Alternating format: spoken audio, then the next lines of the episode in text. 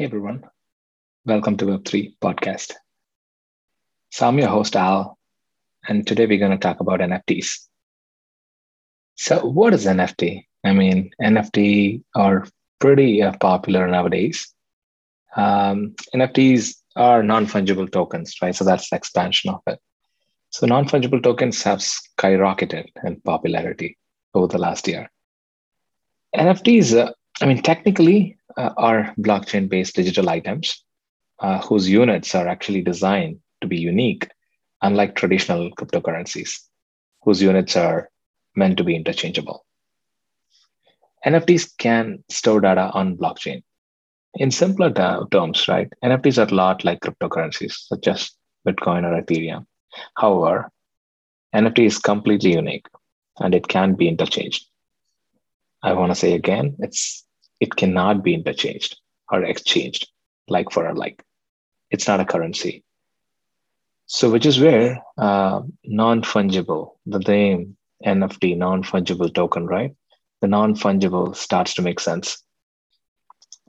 The file stores extra information, you know, that elevates NFTs above uh, pure currency and brings it to the realm of well anything, really.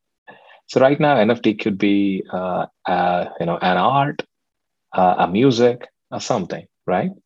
It could be anything.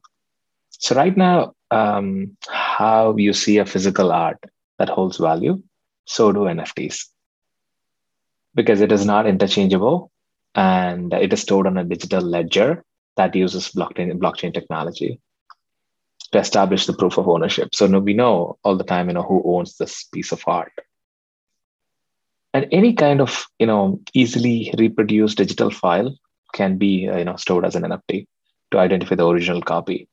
Because in this case you know photography art music videos even sometimes tweets and memes you know original copy matters. So you can make nfts out of anything and it can be stored digitally and it holds value.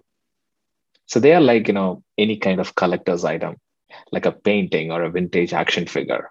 But instead of buying a physical item, you're buying a file and a proof that you own the original copy. So it is just a digital version of uh, the physical item.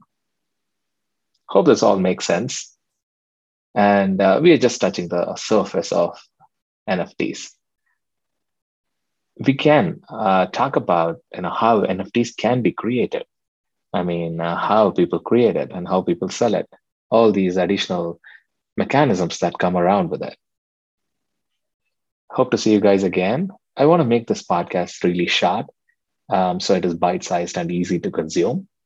So, next time, uh, in the next one, we'll talk about uh, the additional functionalities of NFTs and know, the things like how it can be created and everything else. So, I'm your host, Al, signing off. Thank you.